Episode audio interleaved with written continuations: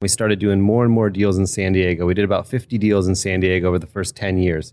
And the, the word of mouth, when people tell their friends and family about something that they're very happy and, and passionate about, grows very quickly. So now, 32 years later, we've got 2,400 partners. We raise somewhere between 400 and 800 million a year and we're usually doing somewhere between a billion and two billion in property acquisitions every year. Welcome to the Rich Summers Report, where we talk real estate, business, and wealth building, all while keeping it real. No fluff, no BS. I hope that you enjoy the show.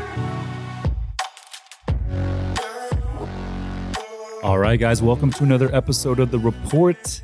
Today, we are back in the studio here in downtown San Diego and I'm super excited because I got the biggest guest that we've had on thus far. He owns 28,000 multifamily apartment units, $10.5 billion of real estate. I got Jeff Gleiberman. Jeff, welcome to the show. Thank you. Thanks for having me. Happy to be here. Yeah, likewise, man. I'm excited to uh, connect and, and dive into this conversation. Um, I know Jaden in our boutique hotel uh, investing mastermind introduced us. I know you guys are friends and, and you guys golf together. Great, great friend, and really happy he connected us. Yeah, shout out Jaden. Uh, we love Jaden. But uh, yeah, man. So just to start, you know, why don't you give us an overview of kind of what you guys own today, what kind of markets you're invested in, and what, what kind of assets do you guys primarily uh, own? Sounds good. So again, Jeff Gleiberman, president of MG Properties. We own and manage apartment communities in six states on the western part of the United States. All these apartments are were previously existing apartments. We don't do any ground up development. So we focus just on existing apartments, either core plus investments that are 10 years or newer, or value add deals that are somewhere between 10 and 30 years old. And um, at the business today, we, have the 28,000 units, as you mentioned. We are fully vertically integrated. So we have in house property management, asset management, and construction management and we have about 880 total employees with 120 in the corporate office. That is a massive team there. And so you said six states in the western part of the country. What what six states are those? We focus on the major metros. So we want to be in cities that have a lot of job growth, and then we want to be in s- specific submarkets that don't have a lot of new competition coming. So that's been kind of a winning recipe for us. We are in Denver, Seattle, Portland, all over California, Las Vegas, Phoenix, and Reno. Okay. So with some of those markets are a little bit different, right? So you got California, um, a lot of bureaucracy, red tape, um, and a high barrier to entry in terms of new builds and, and new construction. Um, but then you, you mentioned Phoenix, where Phoenix has a ton of new supply, um, a little bit less bureaucracy and a little bit more business friendly. Um, and then you mentioned Reno as well. Um, so talk a, l- a little bit about that. And I also noticed you said you guys are buying the Class A stuff, 10 years, 10 years and newer, but also 10 to 30 years old value add. So it sounds like you guys have a, a wide range in terms of search criteria. Uh, talk a little bit about that. Is that is that the same investor group that's investing in both of those? Um, talk a little bit about that. Yeah. So talking about geography first, the diversification is so important. So California, as you mentioned, extremely hard to develop. So there's not going to be as much supply coming. And we like that about it. We want to be buying in California. We've had a lot of success, but extremely hard to manage. Very, very renter friendly. Um, very, very hard during COVID with evictions and delinquencies.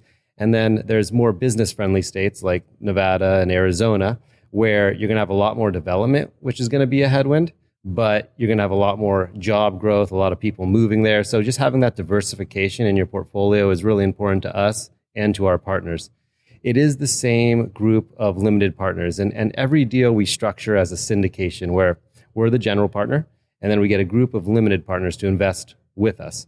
And it's the same group, and they're also trying to diversify and make their um, portfolio um, with us different. So by going into different areas, going into different deals, maybe a value add deal, maybe one a, a core plus deal. But the main focus for our partners is cash flow. So we are looking for deals that have good yearly cash on cash return. And with the, some of the tax advantages of real estate investing, all the cash flow will be tax deferred during the hold period. Got it. And even if you are you guys typically doing five year holds or ten year holds? Closer to ten years. Closer to yeah, 10. Yeah. So on average, we we've held properties for about seven to eight years. We've sold hundred properties in our history, and seven to eight has been the average hold.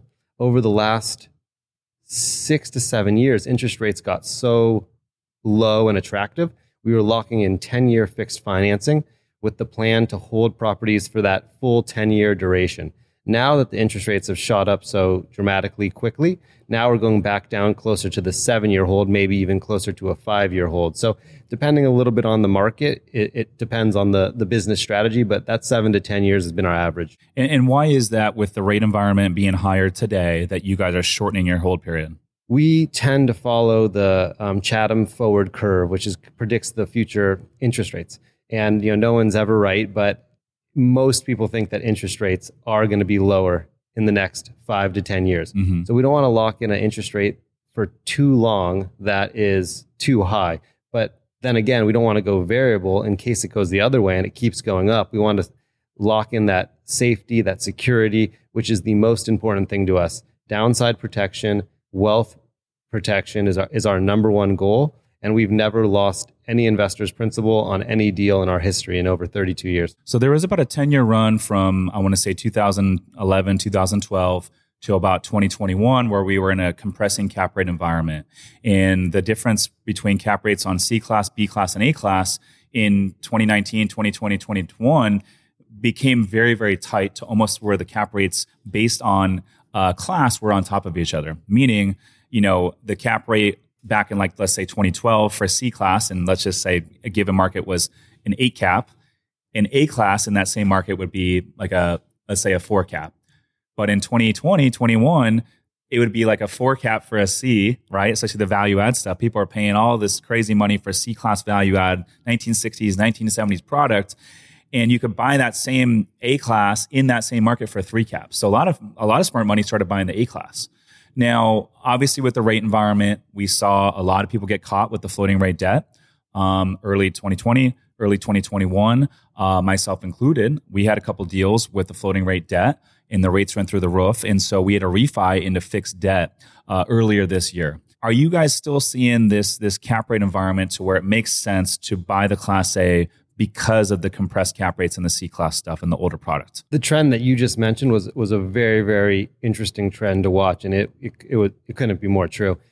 Every cap rate was the same, no matter when the property was built, what the location was, and we started focusing on newer properties, better location. And today we're really seeing those cap rates change. So. Um, 70s built property in a worse location is going to be a good 2% higher on the cap rate um, than what we're seeing today. So if there were deals that were for sale, there's not a lot of sellers today. It's a very, very low transaction market. But if there were deals for sale in that in the appropriate cap rate level, we would definitely purchase it. But right now, we're only seeing sales from new developers that are their construction loans coming due and they're being forced to sell or large funds. These funds are having a lot of redemptions, so they need to sell for liquidity reasons. So right now, it's hard to see exactly um, where the sales are because um, there's not that many sellers. But you also mentioned variable rate debt, which we don't do. We only do long term fixed financing, but a lot of people put on variable rate debt. Those rate caps are going to be coming up in the next year or two, and there's going to be a lot of pressure to sell. Sell. So we will be seeing a lot of opportunities over the next year or two. Yeah. Um, speaking of the the rate caps uh, coming due, uh, and a lot of these, you know, operators that got in the floating rate debt, you know, I guess the one of the reasons a lot of people did it is because they had the one percent prepayment, right? And so if you bought a deal that had a lot of value add potential, and you thought, hey, we're going to significantly grow the value of this asset over the next eighteen to twenty four months, we can refi or sell and only have the 1% prepay, where the yield maintenance um, and the step down, that stuff is a little bit more expensive. And so you're seeing a lot of operators right now with the expensive, um, you know, rates make having to make a, a decision. Do you refi right now into more expensive fixed rate debt? Or do you just kind of hold on and hope that the rates go back down? Because you refi into more expensive debt right now with yield maintenance, and then the rates go back down over the next year to two well, now you're in another situation. So, what, what would you do for if you were one of those operators? We, since we really focus on that fixed rate debt, we haven't looked too closely into the variable rate debt. But with the way the market's going, um, with some of the scenarios you just mentioned, it does seem like putting fixed rate debt on would be a smart move just because taking more risk now, keeping that variable rate debt on your deal, if, if the rates continue to go up, you're going to be put in a worse position. These rate caps are going to get more expensive. So at least cutting it Stopping the bleeding. yeah, exactly. Stopping the bleeding Yeah. right now would, would seem to make sense. Just depends a lot on the deal, the market, where the values are. In general, we've seen a value decrease of about 10 to 20% on average on total purchase price on, on kind of the institutional multifamily that we look at. So if you over leveraged and you had a really high leverage loan, it might, at some time, you got to go negotiate with your lender, need to work out a plan with them, or at worst case scenario, lose the property, which obviously no one wants to see. hmm Yeah, I mean it's it's definitely an, an interesting time that that we're in right now, um, and I also find it interesting that you said the sellers right now that are selling are typically the new developers that have maturing construction loans, um, and so that's all new product. And then what was the second group that's selling? The second main group has been large institutional funds that have redemptions. So when people are redeeming out of people's funds, they need to be paid out and they need money for that. And so they have to sell real estate to pay out redemptions. And we are so lucky to be in multifamily. It is still performing well. Fundamentals are great. There's a lot of other product types that are not doing well, including office, which you know everyone knows is, is extremely underwater, and retail and other ones as well. So these funds are selling their better performing, more liquid assets, which tend to be multifamily. So we just purchased a deal from Clarion, big fund manager up in Fremont, which is Northern California. They purchased it in 2018 for 110 million. It rode the market a lot higher than that, and we just got it for 89 million. So it was a 20% discount to what they paid, below replacement cost, one of the highest cap rates we've seen in Northern California for over 20 years, and feel really good about the seven year loan that we put on there as well. So um, we're seeing some good fund opportunities. We're seeing some good merchant build opportunities and, and definitely um, finding deals. Just wish there was a little bit more. There's, it's still very low transactions. Transactions are down about 80% year over year. Yeah. Um, how important is for you guys when you guys go into these deals, whether it's a seven year or a 10 year hold? How much are, how important is it for you guys on the front end to to really understand what who you're going to exit to and what that buyer is going to look like? having the biggest exit buyer pool obviously is going to create the bidding activity, get you mm-hmm. your best price. So that comes down to location is, is the main thing we're looking for. So we're really looking for these submarkets that are going to be um, have that job growth, have those schools, have the retail, the easy access to freeways, big big list of things. And we do want to have different exit plans. The exit plans are kind of hard to plan because you don't know which REITs, which institutions, which private buyers, 1031 exchange money is going to be at the table then. But as long as we're focused on the actual real estate, which is the location, how it's built, then we can focus on upgrading, adding value, managing correctly. Then we, we should have a good opportunity to sell to multiple different buyers. Yeah. That makes a lot of sense. I always say like, you know, you can you can renovate a property, but you cannot renovate the location. You know, Right. and so Yeah. um, obviously that's one of the things that's you know drives a lot of the appreciation long term with a lot of these deals. And um, you know, I feel like a lot of the deals that I've done have been value add deals where there's very very little cash flow, but we create a ton of equity, right? And so whether it's a cash out refi or a sale, that's where we make a lot of our pop. Um, and you know, with how low cap rates were on the multifamily side, I feel like it, it makes a lot of sense. But I also say, from a risk adjusted return basis, multifamily is the safest asset class out there. There's never going to be a replacement for two things a place for people to sleep and a place for people to store their belongings. And so you can argue multifamily is evergreen. Um, and as a function of that, you know, I believe multifamily and mobile home parks are the only agency loans that you can get non recourse. Um, and so moving forward, I mean, obviously we're in a high interest rate environment right now. The Fed has all the control. What do you forecast um, in terms of rates moving uh, and where they're going to navigate over the next 12 to 24 months?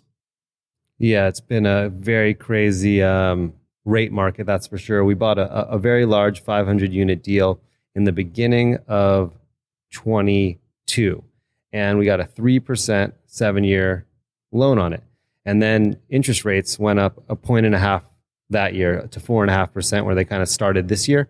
And now they're in the low sixes. So we've seen interest rates double in about two years, which has just been absolutely crazy. So we're kind of following the inflation trends, the market, and we think that there's going to be one more rate increase, as most of the market does. It's going to stabilize over the next year. And then towards the end of next year, we'll start to see the first decrease. And it's going to be a slow decrease process from there. But we should be at reasonable interest rate levels in about two to three years. Okay. So you're thinking it's going to take um, at least another 12 months before we see any sort of rate cut, Correct. even with the election year coming up. Yep. yep. Okay.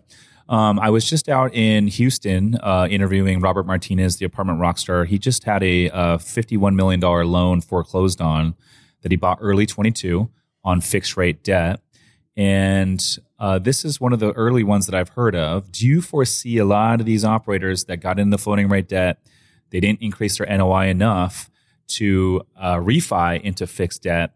Do you see a lot more of these deals uh, coming down the pipeline? If you love real estate investing, passive income, and tax benefits, but don't have the time, my company, Summers Capital, is buying boutique hotels right now. We source the deals, we renovate the properties, and we even handle all the day to day management, making it truly hands off for our investors. If you want to learn more to see if we can help you, visit summerscapital.com slash invest to book a call with our team. Again, that's summerscapital.com slash invest. Now back to the show. We have actually been surprised we haven't seen more yet.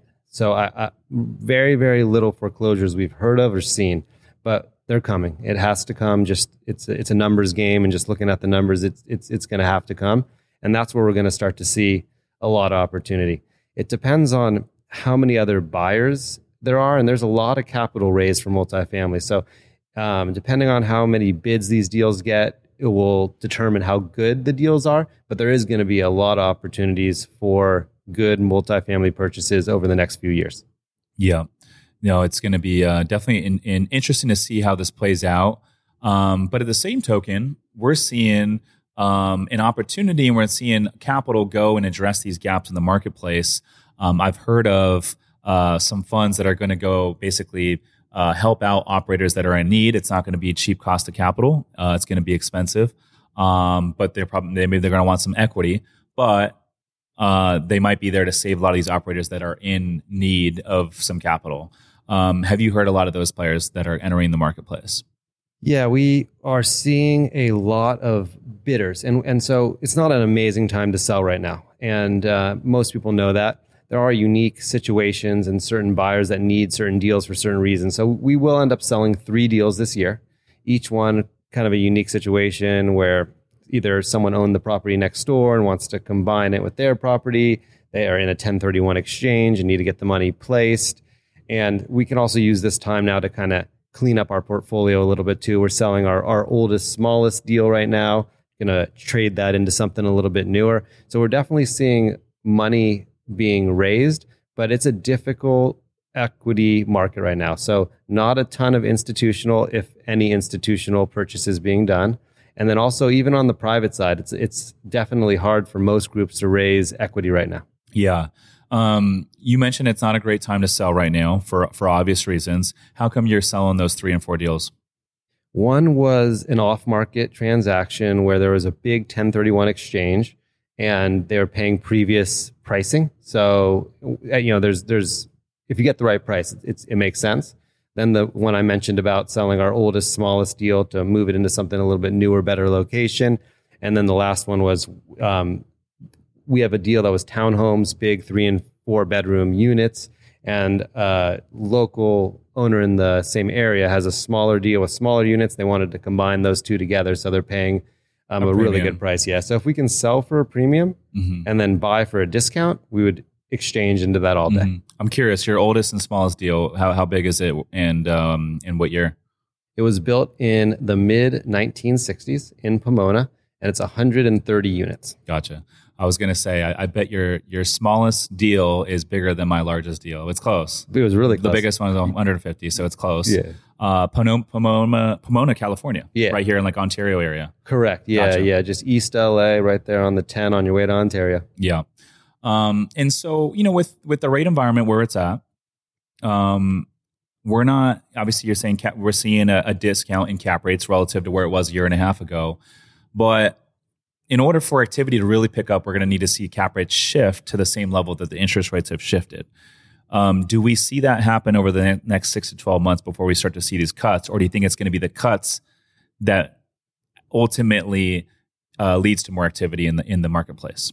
We and I would estimate that it's going to be the rate cuts that's going to lead to more activity. For cap rates to increase all the way to the six to 7% range where rates are today, these sellers would have to take too much of a discount. So, with how good the fundamentals are in the market, with how well these pro- properties are performing and cash flowing, if you don't need to sell, wait till interest rates come back down, wait till cap rates come back down. But we saw cap rates get into the threes there, and I'm sure you did too. And now they're up in the upper fours, lower fives. So I don't think they're going to go much higher. They will go a little bit higher. So, you know, cap rates will increase, prices will go down for the next yearish. And then when those cuts start happening, then we're going to see a big reversion. Yeah. Yeah. It'll be interesting to kind of see how it plays out. Um, and so when you say, you know, cap rates right now are in the fours and fives, um, how much of a spread are you seeing in terms of cap rates in Reno versus cap rates in Phoenix or even some of these higher growth markets in California? We are seeing about a 50 basis point spread from the coastal markets, which tend to have the lower cap rates. So the Seattle, Portland, California, to the desert markets, which seem to have the higher cap rates. So about 50 basis points in cap rate spread. You, you mentioned that time when everything was becoming about the same cap rate. Mm-hmm. And there was a time when cap rates actually got lower in the desert markets there, which we hadn't seen for 30, uh, we never saw before. Why was that? It was a very aggressive underwriting time, and people were seeing these large job growths, tons of people moving to mm-hmm. Las Vegas, Phoenix, Reno, and they were paying very, very low cap rates with the hope of high rent growth. Yeah, I mean, there was a time where where Phoenix annualized rent growth was around ten percent, wasn't it? Um, even higher, actually. Even yeah, higher. yeah, we saw 12, two. We saw two years like nothing we'd ever seen before. Yeah, upper teens, mm. two years in a row in Phoenix.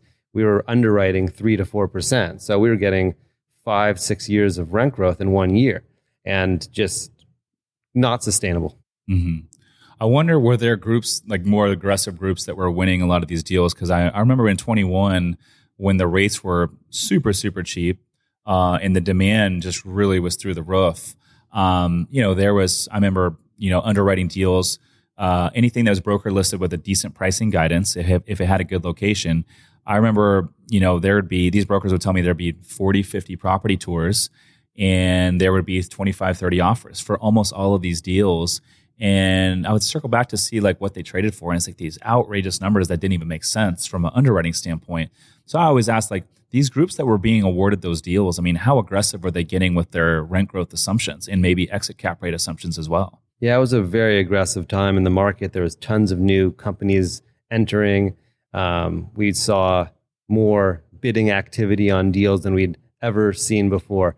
It was a function of extremely strong market performance from years of underdevelopment in both single family and multifamily development, and then also just unbelievably low interest rates. So, on our current portfolio right now, 100 properties, the average in place 10 year loan is 3.65.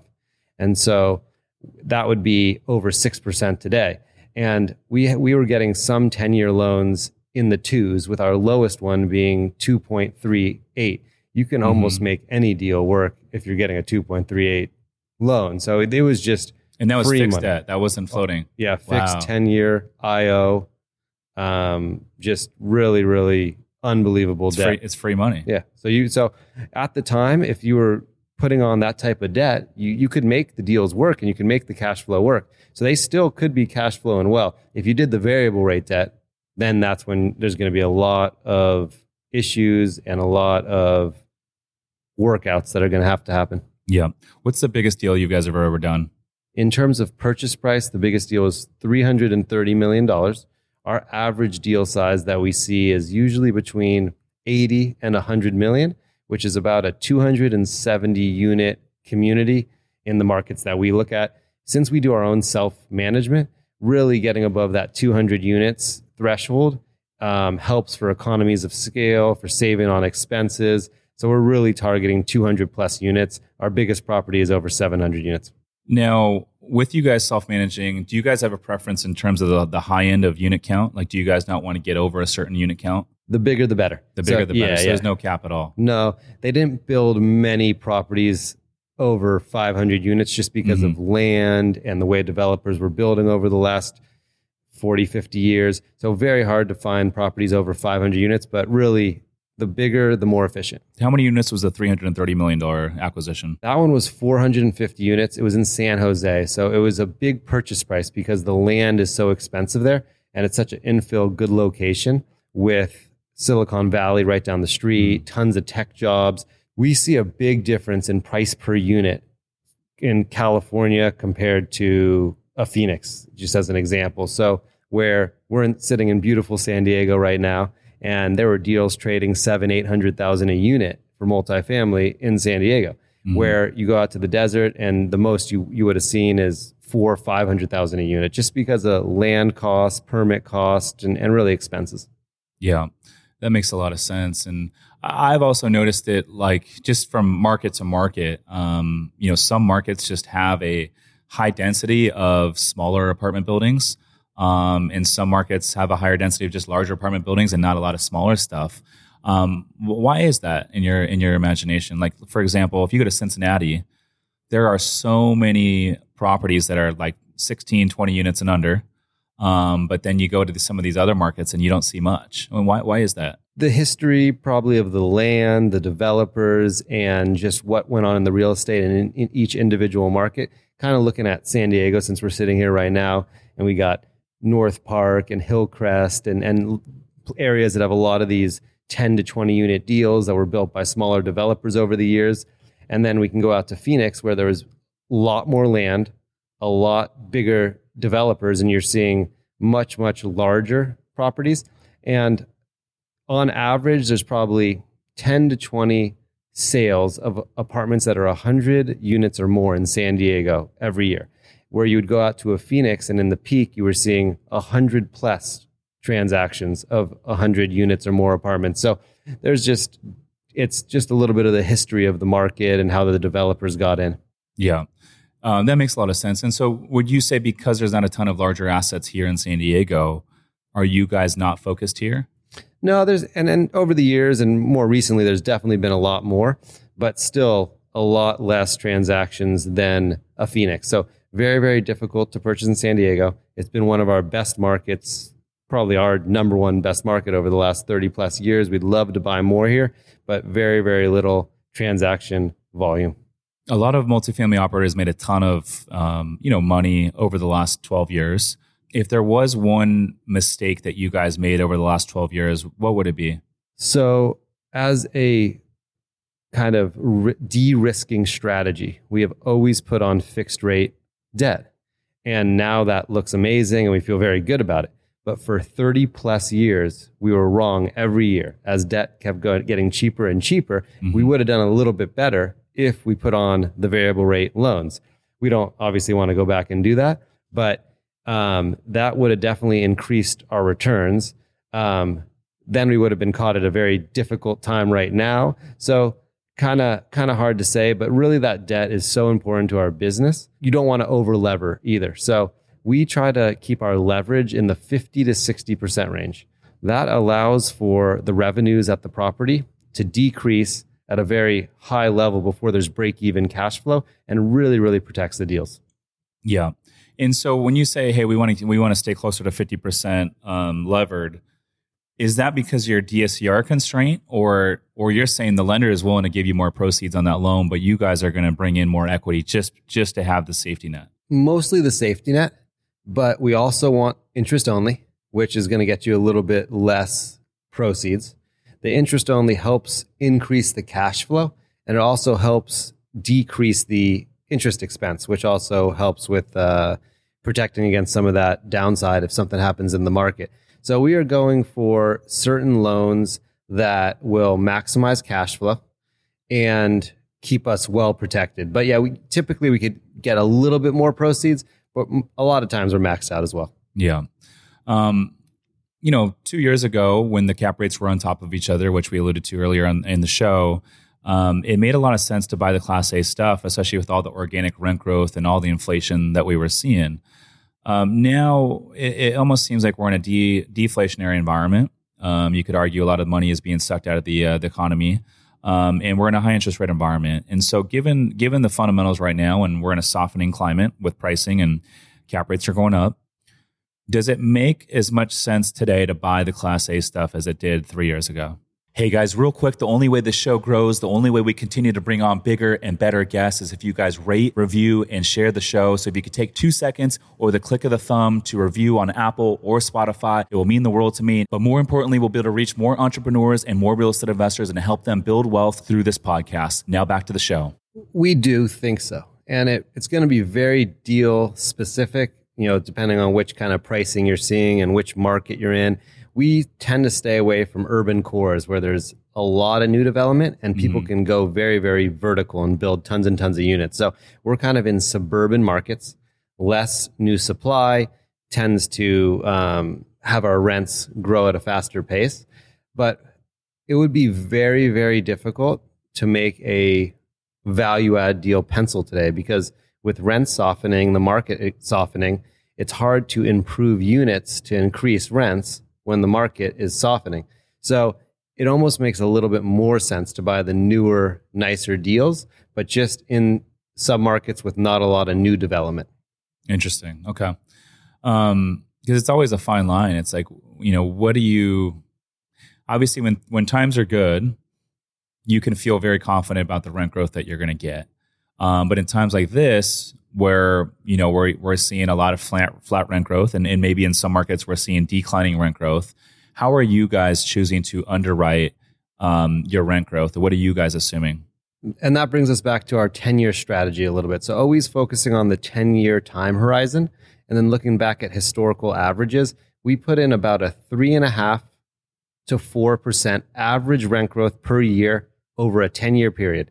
There's going to be some negative years, some flat years, some positive years. But if you put in that three and a half to four percent average rent growth, you are most likely going to be very accurate on your underwriting to hopefully light light even conservative. You know, over this last 10 to 12 years, which has been one of the best cycles we've ever seen, rent growth averaged close to 6% per year. So with the three and a half to 4% that we're putting in our pro formas, there is going to be some slower years, but there's going to be some good years too. And what we've noticed is the new construction starts have come to a halt. Mm-hmm. And so that means starting in 2026, there's going to be very, very little new product being delivered. And that means 27, 28, 29 should be really strong rent growth years. Talk a little bit about the um, the new construction right now, and, and, and would you say this is primarily a function? That I'm talking about the slowdown in new construction is primarily a function of the rate environment and the the uncertainty in the marketplace? It's it's a function of a few different things. First of all, construction costs have gone absolutely crazy. So it is very very expensive to build today.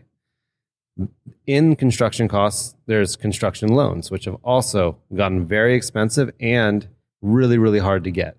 And then there's less land since there's been a lot of developments and um, we're just seeing a lot of comps out there that aren't justifying the new construction. So they're not getting the rents that they wanted.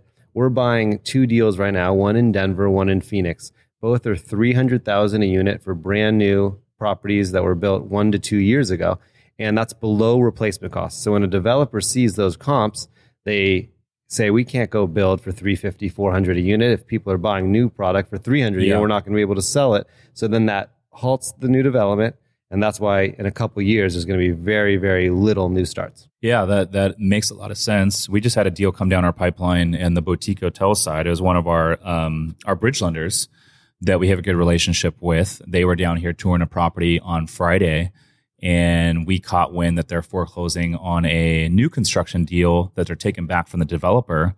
Um, and so we're going to pick this up for 136 a door, brand new construction uh, up in Northern California, up in Washington, up in the Pacific Northwest.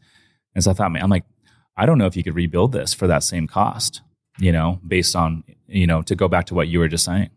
I think that's a very important metric for any real estate business. If you're buying something at below replacement cost, then over the long term, you're going to have a, a good buy if you're obviously also looked at location and operations and a few other things too.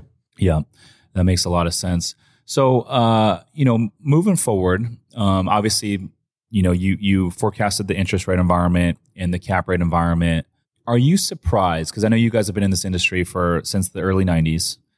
Are you surprised by the amount of demand that is in multifamily uh, today, but also over the last ten years? Because I imagine back in the '90s, the, the amount of demand that we see or we've seen over the last ten years was not the same in the '90s. Are you surprised by all this new demand? Yeah, there's there's when you when you mention demand, there's a few different types of demand, and we have seen tons and tons of renters. So home prices have gotten really expensive, and obviously we've talked about interest rates many times, which have gone up so much too. So it's extremely hard to get into the home ownership world today, and that is leading to a lot more renting, and also just people are more used to it. It's easier to move. They're not sure where they want to be. So we've seen a big, big trend to more renters. And I think that's going to really be a tailwind for us going forward.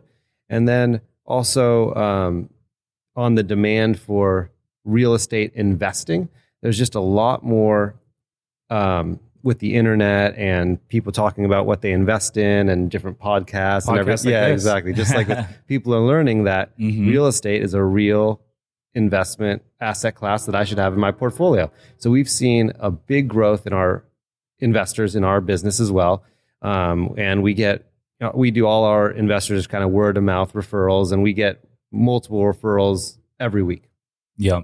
And speaking of that, so you know, in order for you guys to really, you know, buy all these assets, I always I always say like to build a sizable portfolio, you need two things. You need deal development and you need capital development.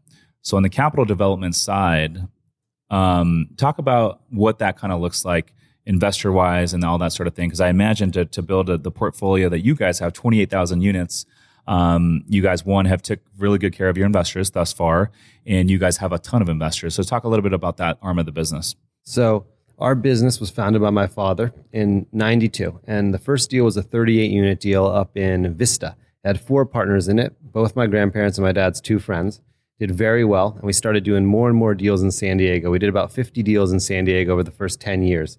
And the the word of mouth when people tell their friends and family about something that they're very happy and, and passionate about grows very quickly. So now, 32 years later, we've got 2,400 partners. We raise somewhere between 400 and 800 million a year, and we're usually doing somewhere between a billion and two billion in property acquisitions every year. Yeah. Um, what are some questions that any limited partner or new investor um, when they're deciding whether they should invest with a new operator should be asking?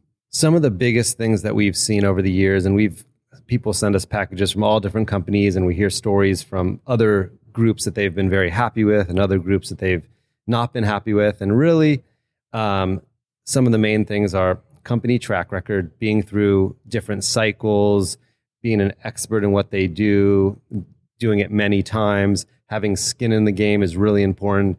As a personal rule at our company, um, our family never has less than 10% of any deal, and we have on average 20% of the portfolio, which really makes us focus on each deal just just like it's any of our investors' capital. And also that vertical integration, the in-house property management, asset mm. management, property management, it's been so important in the downturns in saving on expenses, on knowing which properties to purchase. And those are three things that I would look for in any sponsor and any investment. Yeah, I agree with you. I, I think uh, having some skin in the game creates the alignment of interest. Um, but also, you mentioned um, being vertically integrated and having that property management company. One, it gives you full control, um, but two, you know, if you have um, you know all these deals and and you're you're you're raising money from investors and all that, um, you know, I think the property management arm is, is one of the most important arms that determines the success of that project. Um, I was interviewing Robert Martinez. He was the one that just foreclosed on that $51 million note. I asked him, I said, well, what was, what was the biggest problem there? And he said, the biggest issue was right when they closed on that deal, they were fully integrated. They had in-house property management. And that was really their competitive advantage all these years. And he said, right before they closed on a deal, they went to third party. And he said when they went to third party, a lot of their deals, occupancy took a dive, um, a lot of their expense ratios took a dive, um, a lot of their uh, renewals took a dive. And uh, because of that, this particular deal, um, obviously, it had some other issues with it. But the main driver of why the this deal got foreclosed on was they went third party, and so that is that is something to uh, there's something to be said about that.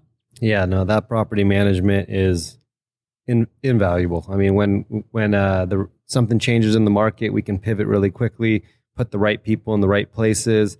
Also, just having that knowledge of which properties are performing best, so we can know which submarkets to focus on when deals come for sale. We can really know what the expenses are, what kind of concessions there's going to be, what the rents are going to do, and um, it's been uh, extremely important for for our business model.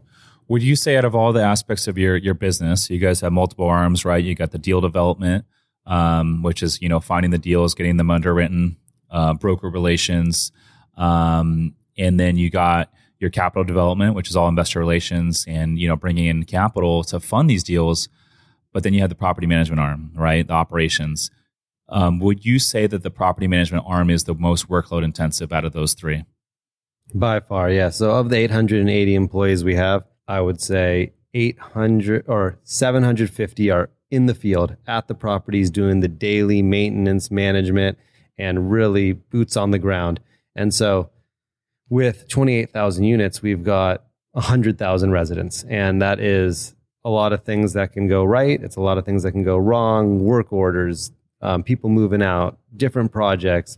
So yeah, that, that is by far the most labor intensive. Wow. So you said 750 boots on the ground. Um, I would have guessed it would have been a much larger number amongst the 28,000 units. Yeah, in general, in the multifamily space, for every 100 units you have at a property, you need one inside the office, one, one, outside. Yeah, so on a 300 unit property, you're going to have six full time employees there. And um, yeah, some need a little bit more depending on the area, some need a little bit less, but that's a general rule. Mm-hmm. And so that comes out to that 750. One in, one out. That makes a lot of sense. Uh, now, here in California, um, I don't know if it's a California thing or, or more of a San Diego thing. Um, I've never owned larger multifamily here, but is it true that you need uh, an on-site manager here for like X amount of anything that's over a certain unit count? Yeah, you what is do. That?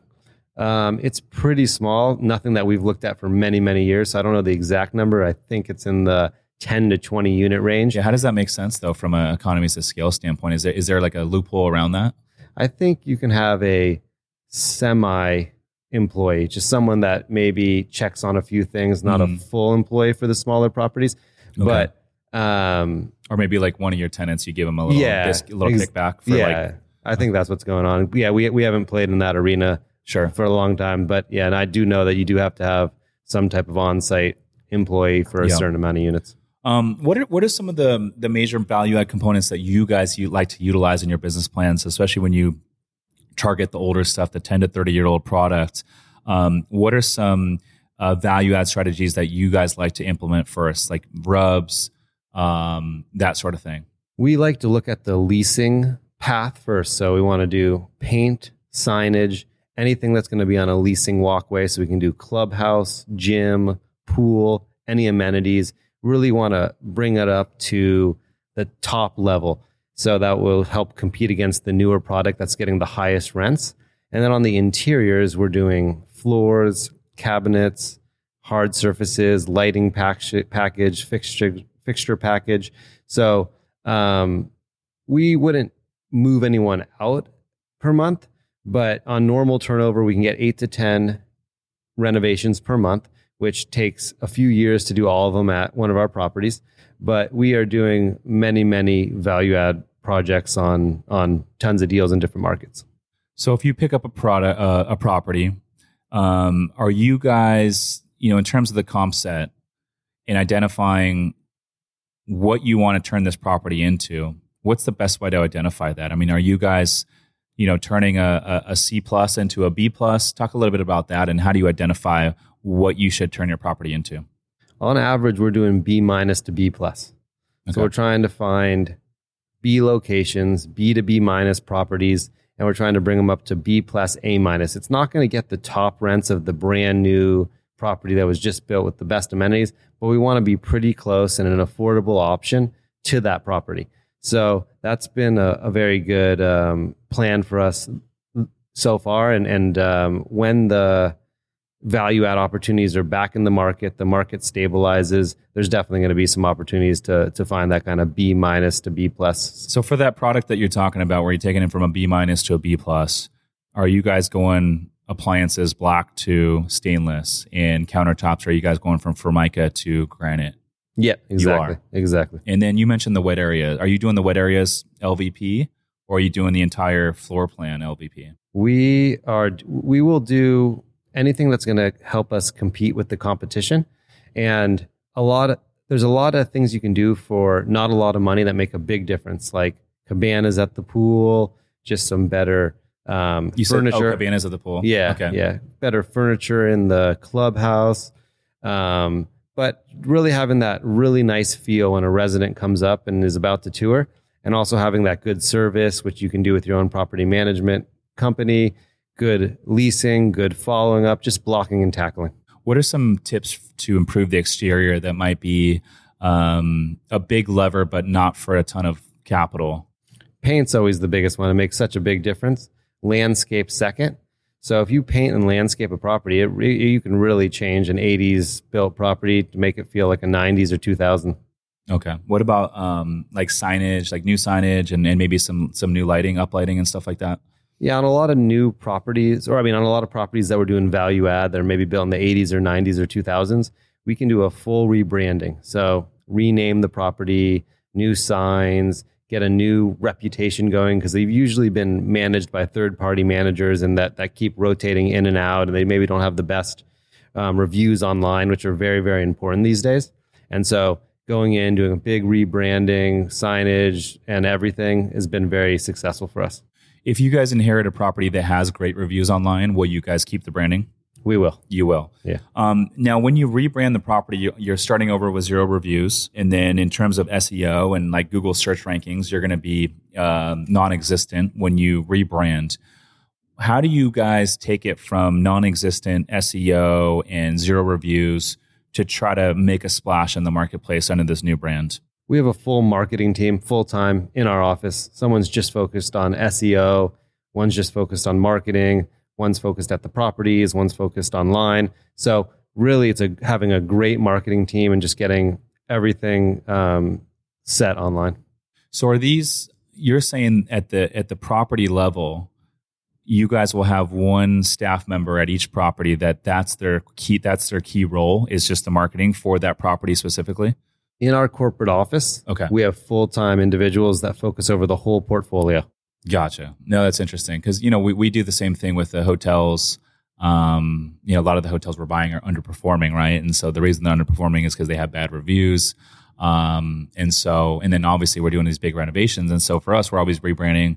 Um, and so it makes a lot of sense. But I mean, I know starting over fresh is is huge. You know, we were actually touring a, a this is actually a, a deal that uh, Jaden is is negotiating, but is a deal up north and the uh, we went to go tour on Monday, and this is a uh, smaller boutique hotel, 44 units. In the front desk, she's like, you know, we're basically going up there. The the broker and the seller doesn't want the staff to know that it's being sold, and so they said, hey, just pretend like you're a guest. You're interested in blocking off a group of, of rooms, and you want to tour some of the rooms. And so we we approached the front desk lady, and she literally like turned us away. She just said, hey, like you know, we don't do groups of rooms. Um, so go try the the hotel next door, which is their competition. It's just you know, a, a hotel that has 22% occupancy, severely underperforming. Um, she's sending people to the hotel next door. And so that's one of the reasons why their occupancy is so low. And the seller is terrified to let this, this lady go. Yeah, it's, it's just basic blocking and tackling. Yeah, if you just do the basics at the property, you're going to be ahead of, of almost all your competition. And then if you can go above and beyond, you're going to outperform. Yeah. Um, what about ha- like let's say replacing HVAC units um, and you know sealing and striping parking lots and that sort of thing? Do you guys like if you have to replace let's say 60 70% of the HVAC units and the rest have a few years left, do you guys just replace them all? No, we'll we'll keep them all until they're completely until they're shot used. Yeah, so we have a full construction management team, about 25 professionals that are managing the whole portfolio and looking at every piece of every building. And we actually have a full due diligence team as well. So when we buy a new property, we go through every system, every unit, get third party reports, make sure that everything is set for our entire seven to 10 year hold. What do you guys do if there's a handful of units that you could not get into for whatever reason? Do you guys go back and, and, and you won't move forward with the PSA until you can get into all the units? Or will you overlook them if there's just a few?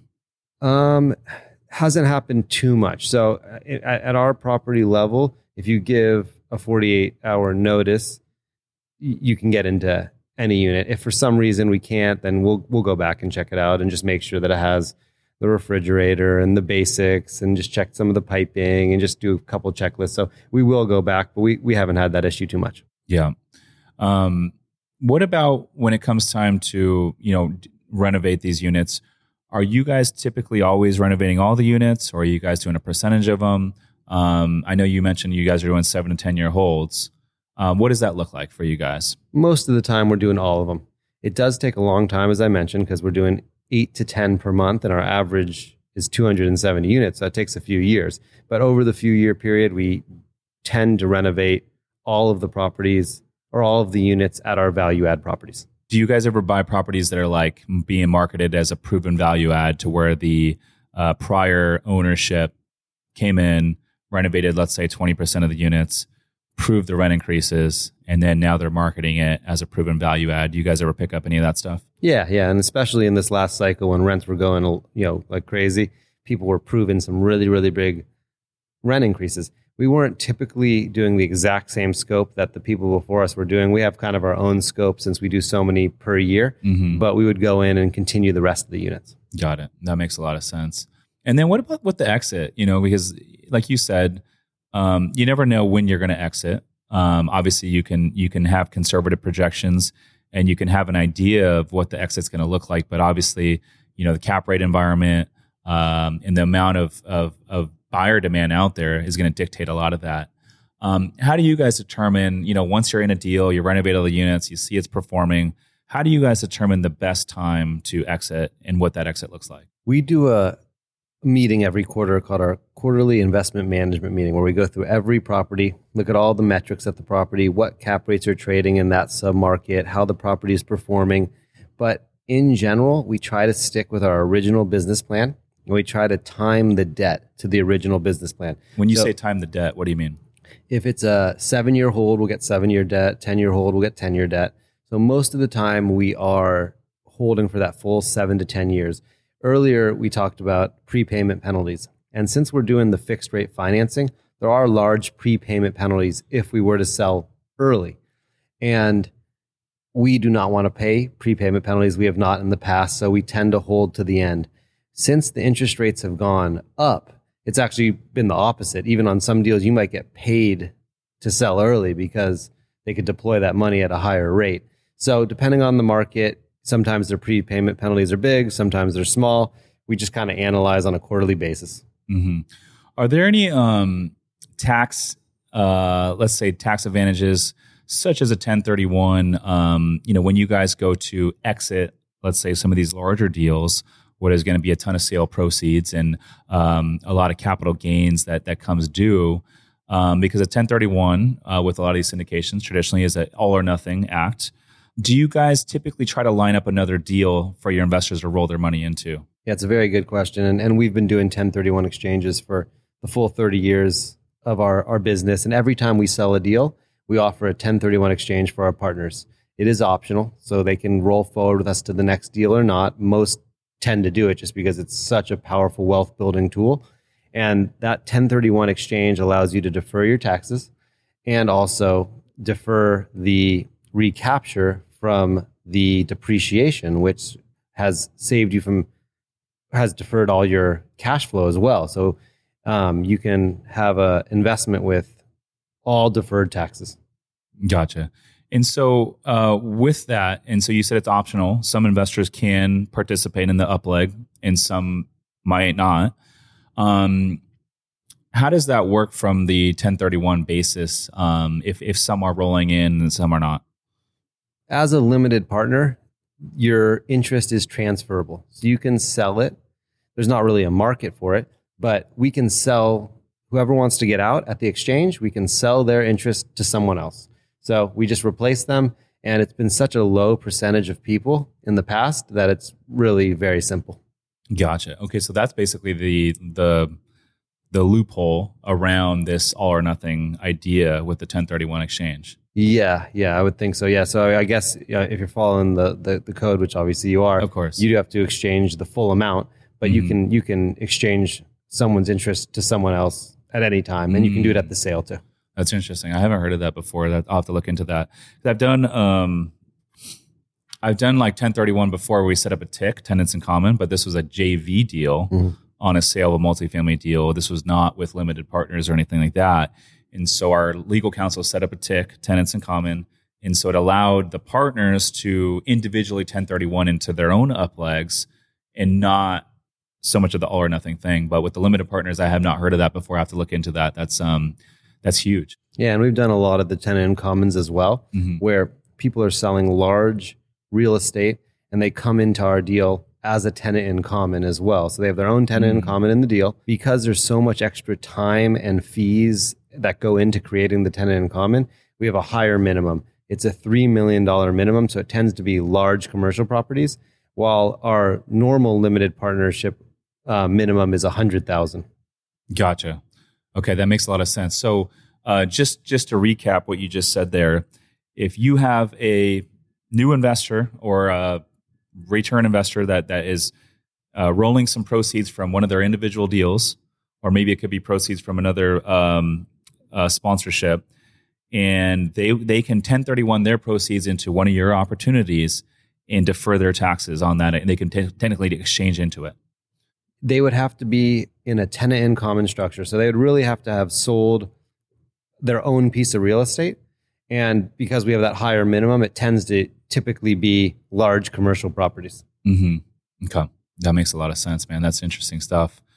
Um, what would you say right now to a new multifamily investor uh, in this climate that we're in? Uh, we're in the high interest rate environment, um, and let's say they got some some money saved up and they want to buy their first deal. Uh, what kind of advice would you give them? Our philosophy is not to try to time the market, it's to focus on the real estate and to buy deals that are going to outperform other investments at that time. So we think that right now is a great time to get in the market. We wish there was more deals for sale, but we would we would say that buying well located, well built multifamily is going to outperform other investment opportunities at this time, even not including the tax advantages, but then you have a lot of tax advantages on top of the investment as well. So we are just trying to pick off every year the best deals we can find. If you could go back and tell your 25 year old self one piece of advice, what would it be? That's a very good question. It would be focus on the people that you work with and surround yourself with people that will help grow your business. So on our on our senior management team, we have a very, very long track record of uh, great people we work with, and it's been a huge key to our success in our business. Um, we have our COO, CIO, um, our uh, CFO, and head of construction. Been with us for 15 plus years, and really we work together so well, so so valuable. Who you surround yourself with. I love that. Yeah, I always say um, who you surround yourself with really is the biggest lever and driver um, in in terms of who you become. And um, I'm just a big believer in that. And I think sometimes that means you have to cut um, certain people out of your life, and it doesn't need, need to be forever. Um, maybe it's just for a little bit, but you know, without change, there will be no growth. Jeff, it's been a pleasure, man. It's been an honor um, interviewing you, and and I'm just so inspired by everything that you're doing on the multifamily side. So thank you so much for taking the time today. Really appreciate you having me on. Great to see you, and uh, look forward to catching up again soon. Appreciate it, man. He's Jeff Gleiberman. I'm Rich Somers. Listeners, thanks for tuning in. We'll see you in the next one. Peace.